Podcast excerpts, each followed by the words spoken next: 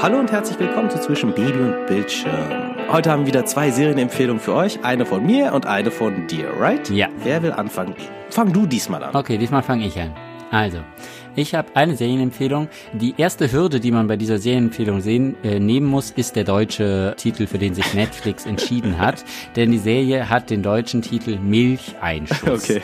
Niemals hätte ich eine Serie angeklickt, die Milcheinschuss heißt. Äh, aber äh, auf eine, eine Freundin, die mir das empfohlen hat, ähm, habe ich dann doch äh, geschaut und sie hat, und die ist Australierin und hat mir nur den englischen Titel genannt und das ist, der ist viel besser, der heißt The Let Down. Also im Grunde die Enttäuschung.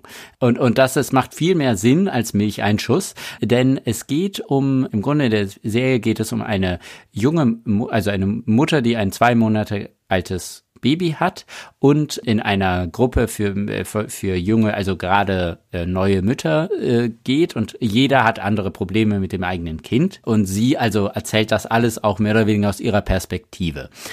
Diese Serie ist nicht, also es passiert weder passiert irgendwie was unglaublich Unerwartetes, noch sind die Probleme, die dort besprochen werden, in irgendeiner Form exotisch. Jeder, der ein Kind hat, kennt zumindest 40 bis 60 Prozent dieser Probleme, die dort besprochen werden.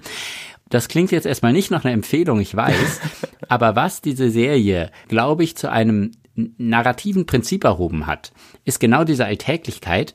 Und zwar, es gibt ja über das Kinderkriegen und über der- das Kleinkindalter nicht mehr viel oder kaum was Originelles oder wahrscheinlich gar nichts mehr Originelles zu sagen, was noch nie gesagt wurde. Es wird auch am Ende der Serie sogar so direkt gesagt, sogar in die Kamera wird das gesagt, ähm, dass Babies will always be babies. Aber was die Serie unglaublich gut macht, sind sehr, sehr lustige kleine Szenen zu finden, in die sich die Protagonistin mit ihrem Baby hineinmanövriert. Also nur um die Serie ein bisschen schmackhaft zu machen, es fängt damit an, sie ist im Auto, weil, die, weil ihr Baby nur im Auto einschlafen kann. Hat sie kurz geparkt und wird von einem Drogendealer angesprochen, weil sie genau in dessen Revier geparkt hat. Um das Baby aber nicht zu wecken, ist sie erstmal bereit, überhaupt bei dem Drogen zu kaufen, muss sich dann aber von dem Drogendealer auch noch Erziehungsratschläge anhören. Das ist eine, ein ganz toller Einstieg in diese Serie.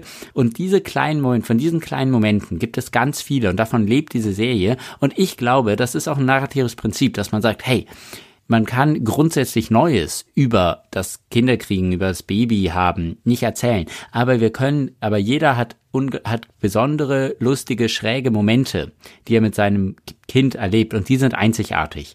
Und auf die konzentrieren wir uns. Und ich finde, dass eine Serie sich konsequent so einem Erzählprinzip verschreibt. Die hat auch nur zwei Staffeln, ist auch total berechtigt, dass es mehr bräuchte man gar nicht. Hat auch ein ganz klares Ende an der zweiten Staffel.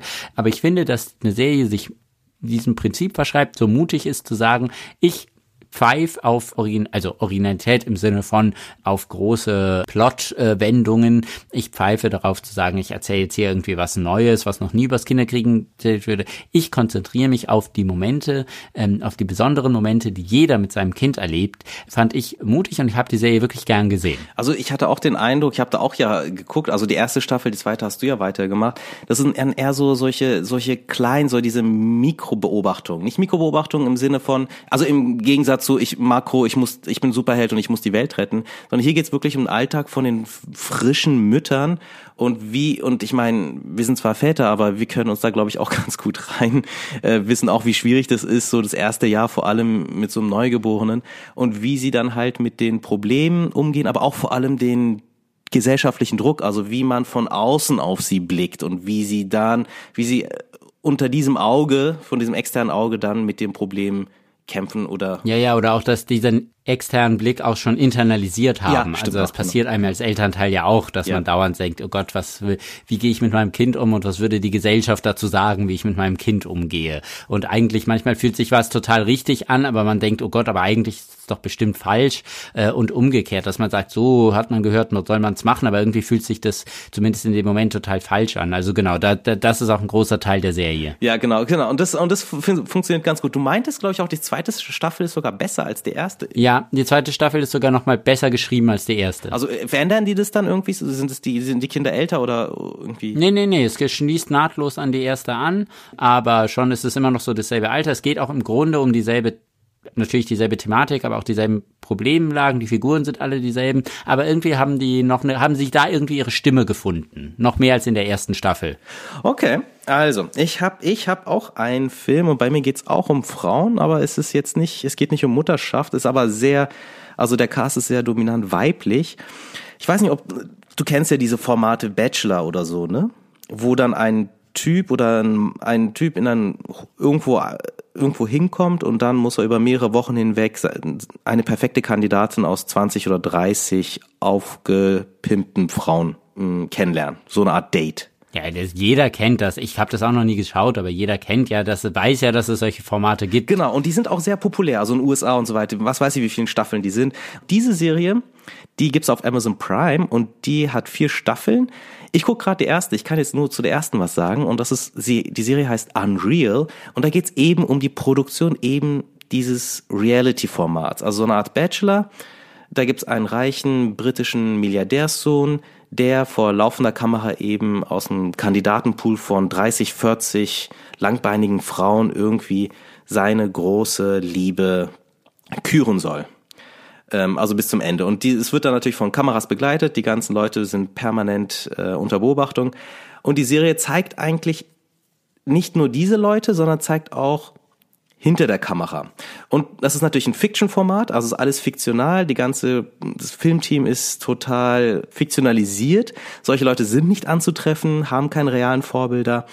Und diese Leute sind aber, sind sehr, ähm, ich möchte sagen fast schon böse, wie sie mit diesen Kandidaten umgehen, aber es geht, es ist eben komplexer. Es, ist, es geht um diese Verzahnung von, was ist eine echte Beziehung? Also nutzen sie diese Beziehung zu diesen Frauen aus, um sie bestimmte Sachen machen zu lassen und Intrigen und Eifersüchteleien in die Wege zu leiten oder halten sie sich eher zurück und versuchen sie eine ehrliche Freundschaft aufzubauen, sie zu unterstützen. Es sind alles solche Machtverhältnisse, die ständig neu ausgelotet und neu gespielt werden. Also alle haben so eine zweite Perspektive auf die Sache. Die Serie spielt eben mit diesem Moment, macht sie das aus Güte, will sie ihr helfen oder macht sie es aus Eigennutz und das ist irgendwie sehr, ich finde, es hat noch einen sehr guten Mix. Ich habe erst vier, fünf Folgen gesehen, aber es macht sehr großen Spaß, finde ich, diese, also diese, diese Welt. Ja, also ich meine, es geht ja, es gibt ja die eine Protagonistin, die als äh, Junior-Produzentin dort arbeitet. Das ist ja die Protagonistin der Serie. Die beantwortet im Grunde die Frage, wie kann es sein, dass diese Menschen, die ja irgendwie ein Gehirn haben und denken, wie kann es sein, dass diese Frauen sich auf solche Formate überhaupt einlassen?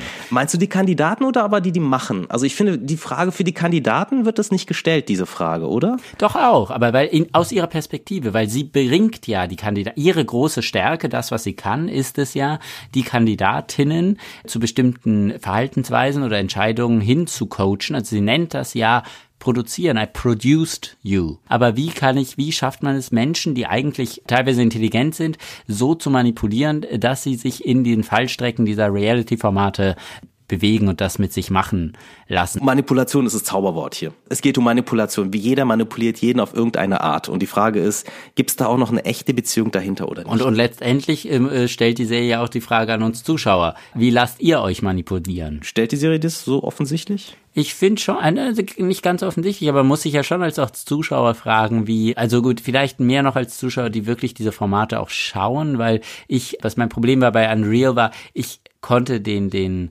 die Faszination des, dieser echten Bachelor-Formate, die es gibt, einfach noch nie nachempfinden. Ich, ich fand das immer ganz grauslich. Mhm. Igloo, ich kann es auch nicht verstehen, weil es immer so sehr viel erzählt wird. Also es sind immer so Talking Heads, ne? Es sind immer so Menschen, die vor der Kamera sitzen und erzählen und erzählen, erzählen.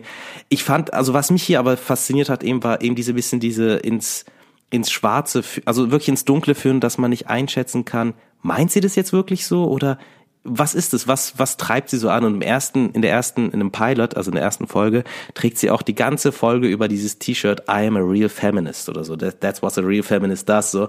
Und natürlich, es geht vor allem darum eben, um Frauen zu verunsichern, immer diese Frauenthemen aufzugreifen, um die Kandidatin zu bestimmten Rollenklischees und Rollenverhalten zu animieren und zu, das zu fördern. Also die wollen eigentlich das Schlechte aus ihnen rausbringen, rauskitzeln. Das ist immer so ein bisschen, was man so, so fühlen kann, finde ich. Und das fand ich sehr kontrovers. Und so etwas fand, hätte ich, hätte ich jetzt niemals gedacht, dass mir so etwas Spaß machen würde, aber es macht mir Spaß zu gucken. Ich fände dann, es wird dann ein bisschen schwieriger in den nächsten Staffeln, weil das große Problem ist, irgendwann weiß man gar nicht mehr, was man den Protagonistinnen, also der, der Pro Producerin wünschen soll als Figur, weil man kann ihr ja eigentlich irgendwann nur noch wünschen, verlass diesen Kosmos, diesen, diese Serie, aber dann ist halt auch die Serie vorbei. Also wünscht man im Grunde der Serie ihr eigenes Ende. Also ja, ich, ich bin spannend. Ich muss noch mal die erste Folge, äh, erste Staffel wirklich zu Ende gucken und dann mal sehen, ob es bei mir dann weitergeht. Aber also ich war intrigued von der ersten Folge an, so etwas Kompromissloses zu gucken, dass man die Leute, wie sie manipuliert und ausnutzt, um etwas zu schaffen und von Frauen. Also es ist auch nicht so, dass Männer Frauen ausnutzen, sondern Frauen nutzen Frauen nee, aus. Nee, genau. Frauen ist, also äh, ist durchaus auch Thema, aber, aber auch das, wie Frauen Frauen ausnutzen, ja.